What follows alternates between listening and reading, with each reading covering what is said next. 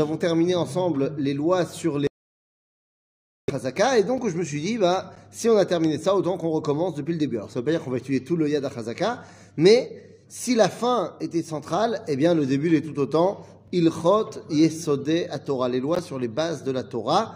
Donc on va y aller doucement, doucement, et on rentre dans le premier chapitre. Alors le premier chapitre va commencer en nous parlant de choses évidentes, mais c'est la base de tout le judaïsme.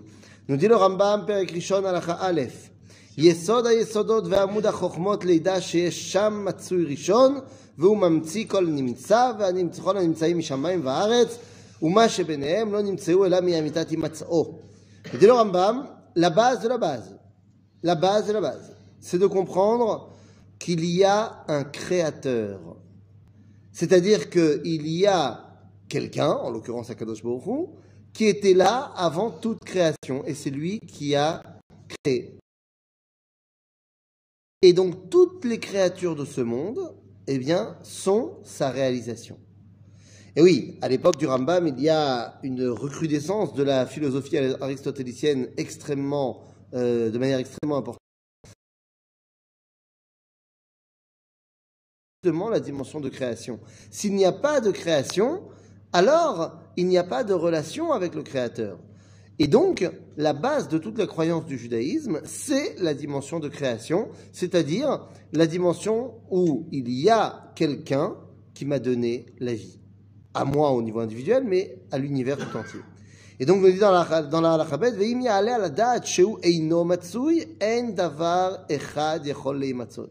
Et si tu viens et que tu dis qu'il n'existe pas, qu'il n'y a pas ce fameux, ce fameux créateur, eh bien, ça veut dire que rien ne peut exister. Et oui, car vous savez que la voisine nous a expliqué que dans notre monde, rien ne se perd, rien ne se crée, tout se transforme. Donc, s'il n'y a pas de création première, eh bien, comment est-ce que l'existence peut exister?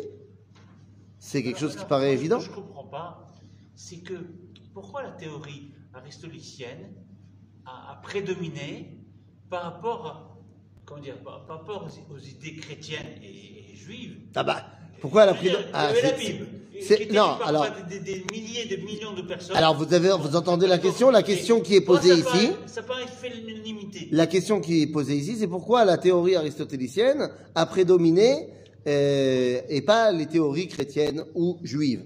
Eh bien, en fait, elle n'a pas prédominé. Elle a eu son heure de gloire à l'époque euh, antique, où finalement bah, le christianisme n'existait pas encore et où le judaïsme venait de partir en exil, donc n'avait plus vraiment son mot à dire, et elle a fait, mais euh, euh, elle a perdu de sa et elle revient sur le devant de la scène à l'époque du XIIe siècle. Pourquoi elle revient à ce moment-là sur le devant de la scène? Eh bien parce que le christianisme vient de faire les croisades. Et donc le christianisme qui vient de faire les croisades a montré qu'il était puissant, mais n'a pas montré de sagesse à ce moment-là. Et donc les penseurs euh, vont se retourner vers les philosophes grecs de l'Antiquité. C'est pour ça qu'il va y avoir une recrudescence de la pensée euh, grecque de l'époque. Pourquoi est-ce que le judaïsme euh, ne se met pas en avant à ce moment-là? Ben Parce que, comme nous dit le roi Salomon, C'est-à-dire que bien que on a un grand message, et le Rambam ici nous le donne, ben le problème c'est qu'à l'époque, on est tellement en exil que personne n'a envie d'écouter notre message. Aujourd'hui, la dimension de création du monde, eh bien, c'est une dimension qui est acceptée par tous, même si on n'arrive pas à la prouver. C'est-à-dire que lorsqu'on va euh, arriver avec la théorie du Big Bang, nous dire qu'il y a une explosion d'énergie qui va mettre en place l'univers, eh bien, on sait qu'elle a eu lieu, cette explosion. On ne sait juste pas expliquer qu'est-ce qui l'a générée. Et c'est là que vient le Rambam et nous dit, hey, Yesod, Yesodot, sache que il y a quelqu'un qui a allumé la mèche.